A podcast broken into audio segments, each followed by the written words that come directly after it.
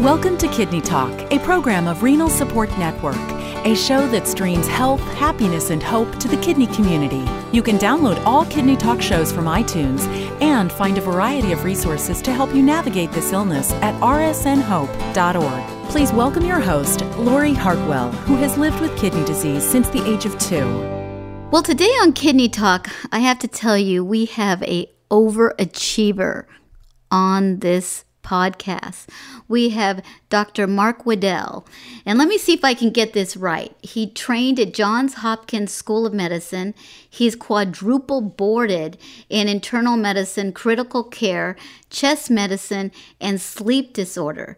He also has a law degree. I, I, am like, I, I can't even believe how many years he spent in school. And so today he's going to talk about kidney transplantation and he has a unique perspective because as a physician, he also needed a transplant. So this is going to be a very exciting interview. And I'm so pleased to have Dr. Wedel with us. Welcome to the show. Uh, thank you very much, Lori. And it's a real pleasure to have this opportunity to speak with you. So, you know, what we're going to talk today about is you know, so you're thinking about a kidney transplant. And I know a lot of people out there, you know, some people know they want a transplant. Some people are like, I never want a transplant. And some people are on the fence. And so you wrote a book about this. And tell us one some of the things that you learned from a physician needing a kidney transplant. Well, Lori, as you know, a kidney transplant is clearly a life transforming event for each and every one of us. And once it has happened and is behind us, I think none of us can resist the urge to pay back, to be so appreciative of the blessings we received that we want to do activities very much like what you've devoted your life to. And I too had that same urge. It became an overwhelming desire to say, now that I've been blessed with such an extraordinary opportunity, how do I pay back and so, what having realized that there is a lot of areas where one might fit, um, I had to look uh, high and low for the particular opportunity that fit my skill set. And what I finally came to is the identification of what I thought was an unmet need, and that is specific and accurate and concise information for people to have as a primer up front. And the, the context for that is that, ironically enough, I was a critical care physician who had, as my daily activity, the opportunity to care for kidney transplant patients. My wife is a critical care nurse who has, as her daily routine, the opportunity to care for kidney transplant patients. And yet, when it became our turn we were absolutely clueless as to where to start, where to get the very best education, and where to see the whole picture as opposed to the isolated portion of a few days in the transplant patient's life that we had both seen. So, recognizing that as the unmet need, we figured, gosh, if an ICU physician and an ICU nurse who deal with these patients all the time are confused, just imagine what happens to the average person when somebody tells them that they may need kidney transplantation. So, this is really like the movie The Doctor. the doctor who's diagnosed with the illness and doesn't know what to do. So tell us a little bit about, you know, what was the cause of your kidney failure? Did you have did you know this was going to happen or was it sudden? Um, no, ma'am. It was uh, very much anticipated. Uh, I am a childhood diabetic. I've been on insulin for almost 60 years. Uh, I have been told since I was a youngster that if I was able to survive the other complications of juvenile diabetes, that I would be lucky if I could get far enough down the road to ever um, need and receive a kidney transplant. And uh, I did indeed have that uh, promise fulfilled. I was lucky to avoid other major complications. And as you know, about the only predictive data that is half valid in determining about what time somebody will come to a need for transplantation is in the juvenile diabetic population. So I was prepared, the family was prepared, my nephrologist uh, was able to follow those predictive equations, and we saw it coming.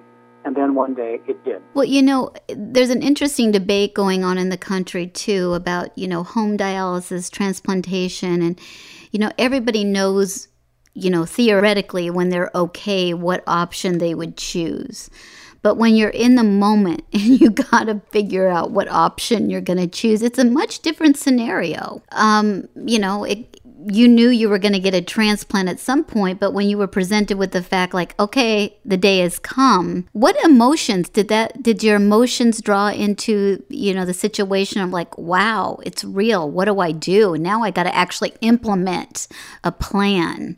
And that's the difference than having a theoretical issue as opposed to like, I got to deal with this right now and make a decision. Laura, you are absolutely right. And my initial reaction, even though I had literally decades to prepare and intellectually was prepared, I thought, the moment it became real, I retreated. Mm-hmm. And my initial attitude became, they're not going to do that to me. And if I let them do that to me, it'll take away everything that I enjoy in life, and that's not going to happen. So I literally retreated. I closed my ears to outside ideas and counsel temporarily, uh, and was on the pathway to making some very foolish decisions, simply out of denial, I would suggest, uh, until I got a good sense of education and a good perspective presented to me by the transplant team at Mayo Clinic where I was ultimately transplanted. Well, and you bring up a point that, you know, what's wrong with just getting information on the internet? Because a lot of people like, I'm just going to turn to the internet and get my information. Can you give us a little bit of uh, feedback on that statement? Uh, yes, ma'am. I, I think there are two problems with the internet. Obviously, all of us these days have the habit of Googling whatever question is on our mind.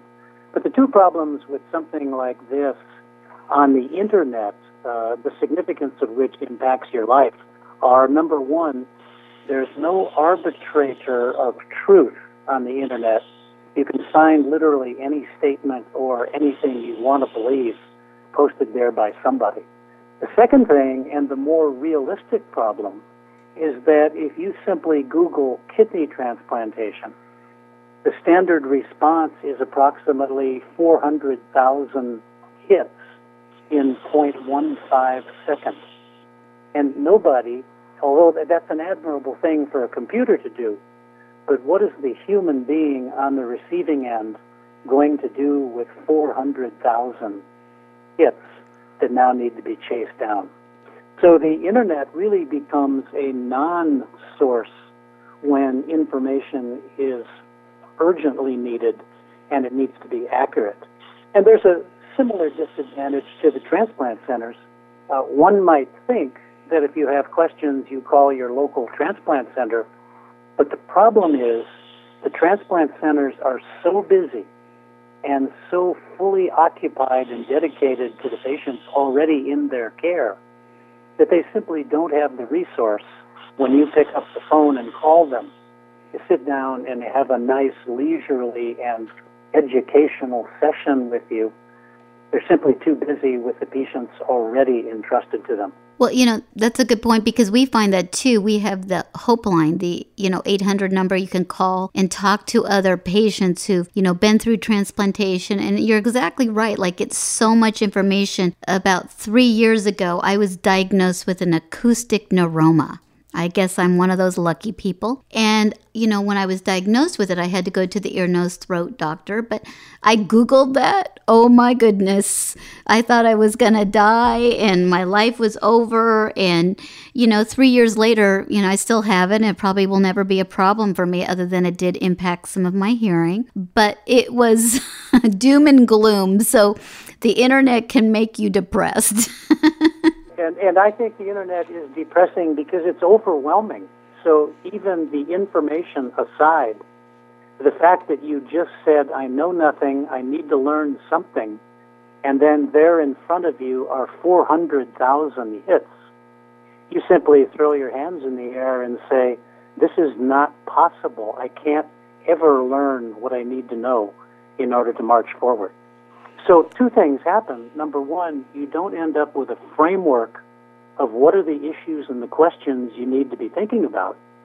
And number two, you can't get accurate information that's usable to hang on to that framework as you begin this journey towards transplantation. Well, I know my physician, he doesn't like his patients to go look up medications and look up the side effects.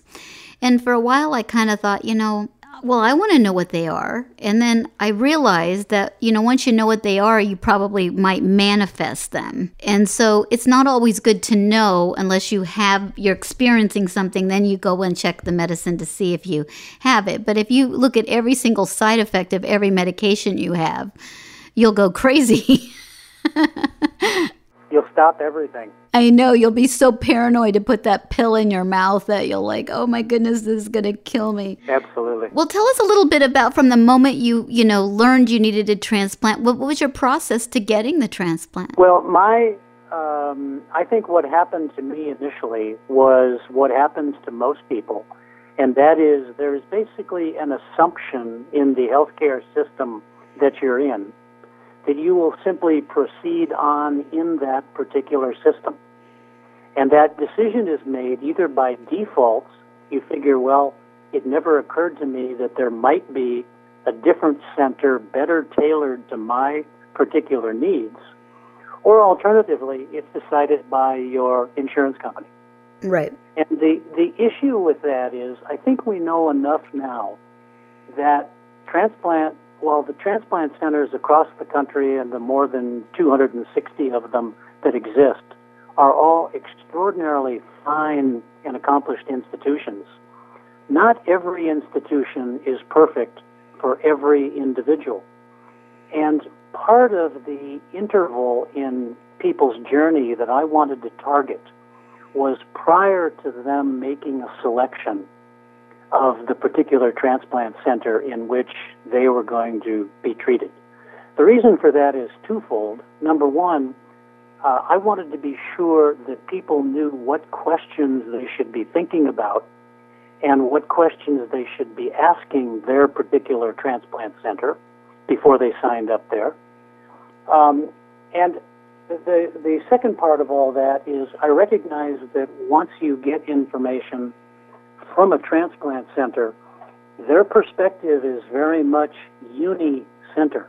They're telling you how it's done there, and they're not looking at a national picture. They're looking at a very local one.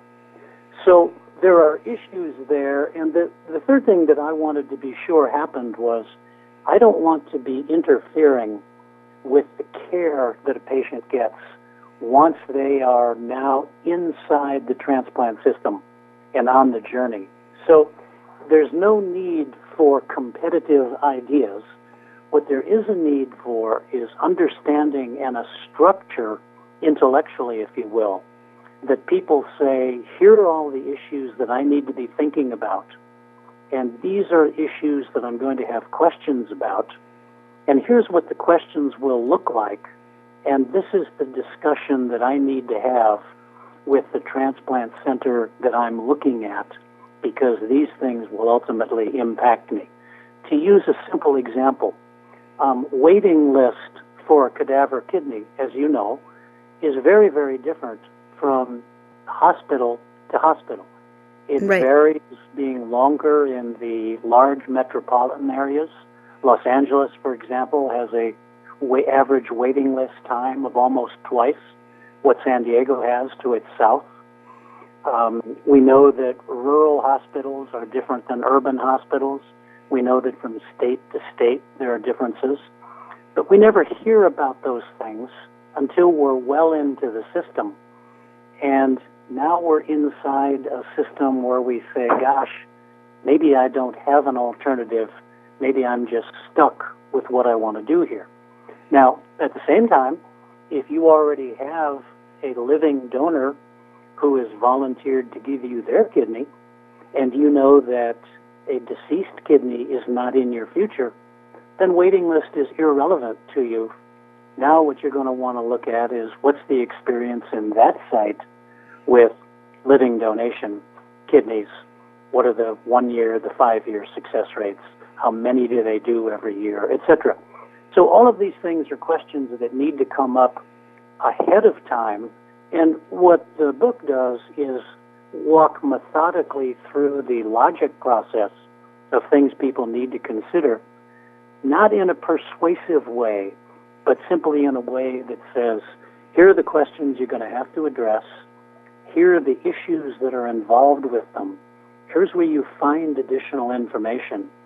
And now be prepared to manage that information and ask the right questions.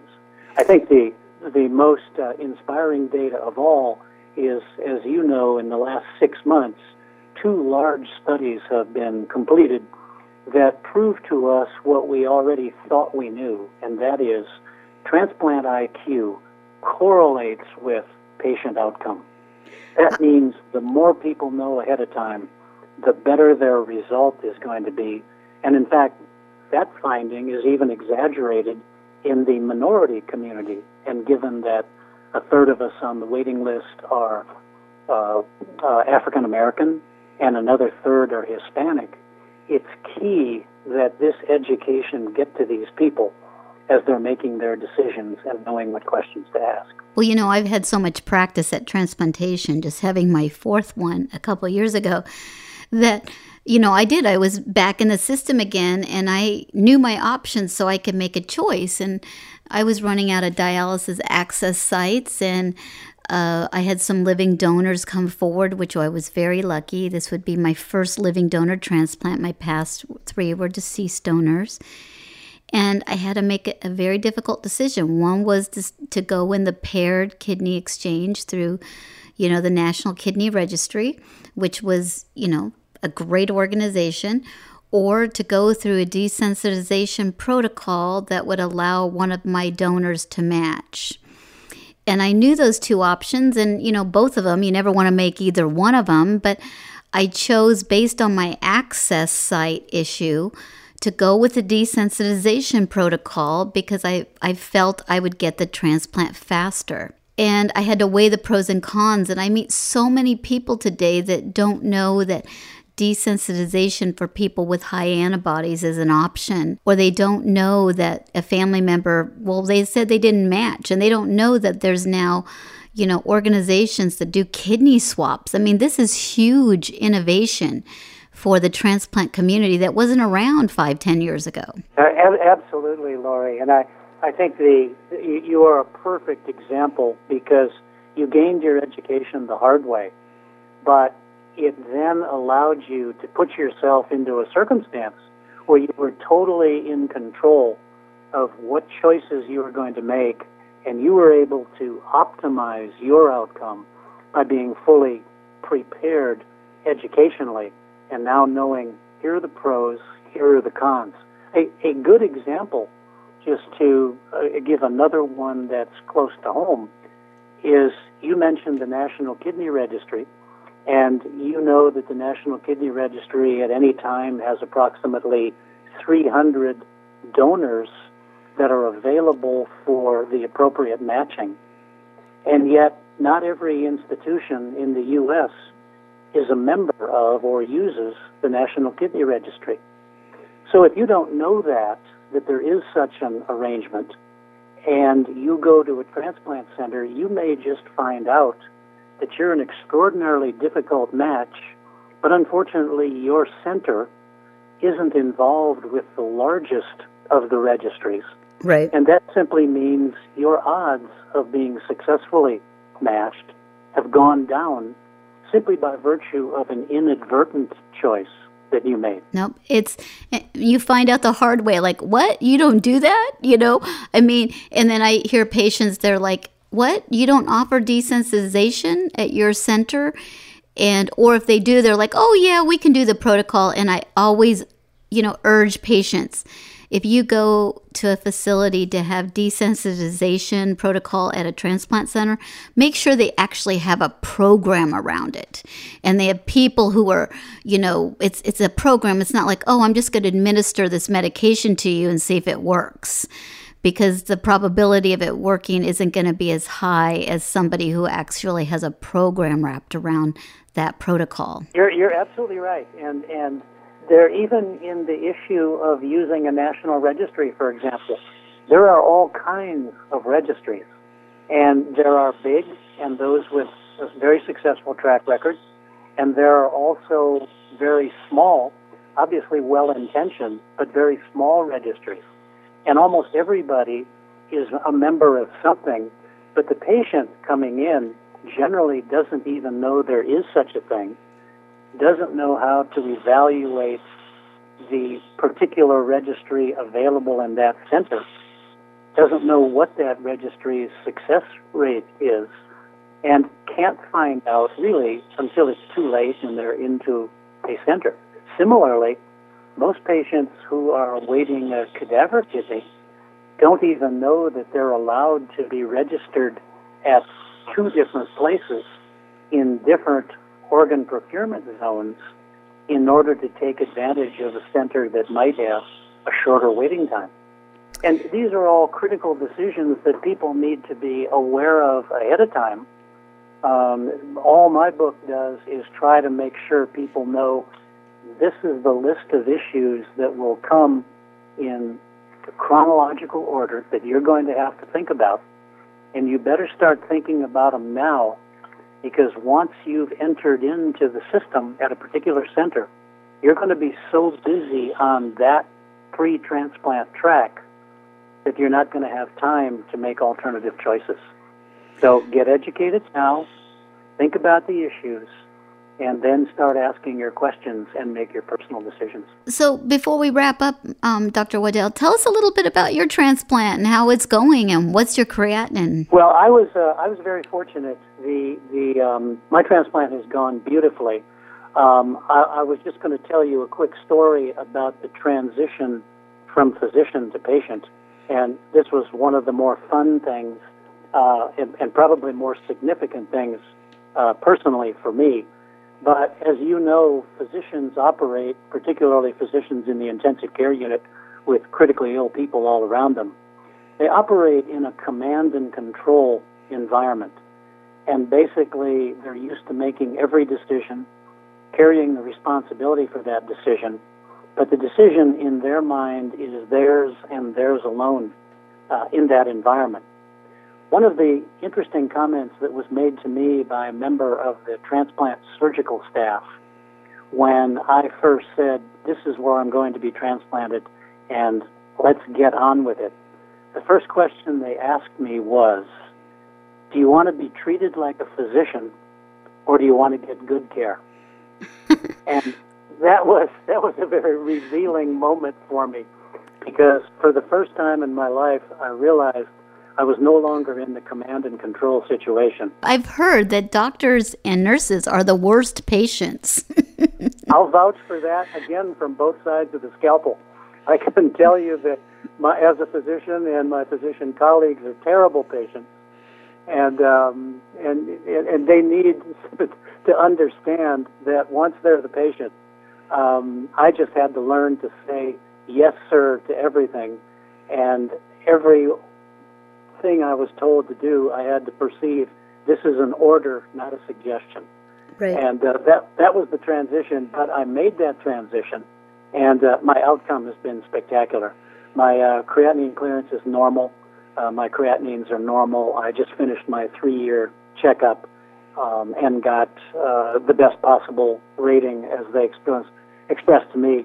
Imagine what you thought was the happiest ending at three years and you've surpassed it. So, yeah, it, I've been very, very fortunate and uh, and like to use that success now to pay back to people who are following me on that same journey. And you received a living donor transplant. How is your living donor doing? Uh, excellent. Uh, basically, unfazed, has done well, um, uh, has terrific um, sense of satisfaction, if you will, about a job well done and a legacy of his own uh, despite the fact that he still has many, many decades to live, he is very comfortable that he's already established his legacy in life regardless of uh, whatever else he accomplishes. Well, tell us how um, people can get your book. Um, the book is uh, is on, is available in all of the online stores. Basically, Amazon.com has been carrying it for approximately a month now. Uh, it's also available with uh, iTunes and Noble, and it's available both in paperback uh, and also in the ebook version. Um, at the present time, I don't yet have a, a Spanish language version, but that actually is on the drawing board for a next iteration, if you will, recognizing the um, significant number of Hispanics that have renal failure and are on the waiting list. So it's uh, available online and um, primarily online since all of us are a niche population and it isn't the kind of thing that we would normally put on a bookstore shelf. It's not going to be in the front, you know, front display at Barnes and Noble. That's for sure, right? That's right. It, um, it, won't be next to Shades of Grey. I can tell you. well, it, the the title of the book is "So You're Thinking About Kidney Transplantation" by Dr. Mark K. Wedel. W E D E L. You can look that up on Amazon and get a copy. And before we wrap up, um, I was just looking at one little point here. In as a hobby, you like to farm avocados, and coincidentally, that's like my favorite food. High in potassium, and I eat them as much as I can when I have a working transplant. And it was the biggest temptation pre-transplant when I knew that uh, potassium was my enemy, but there they were hanging on the tree all around me.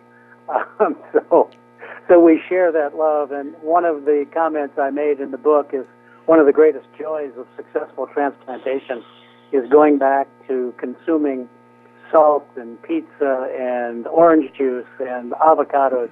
Uh, it's really a blessing to be able to return to a good, normal American diet. Well, thank you, Dr. Wedel. This was so informative. And, you know, thank you for sharing your perspective from physician to patient to avocado farmer. I mean, this is this is wonderful, and I know that you do some other work in the community. You're working on some cardiovascular drug development, and it's too much for this particular show. But, you know, keep inspiring and helping others, and you're a true treasure to the community. Well, Lori, thank you very much for this opportunity, and let me just extend my uh, very best wishes to all of the people who are on this journey currently.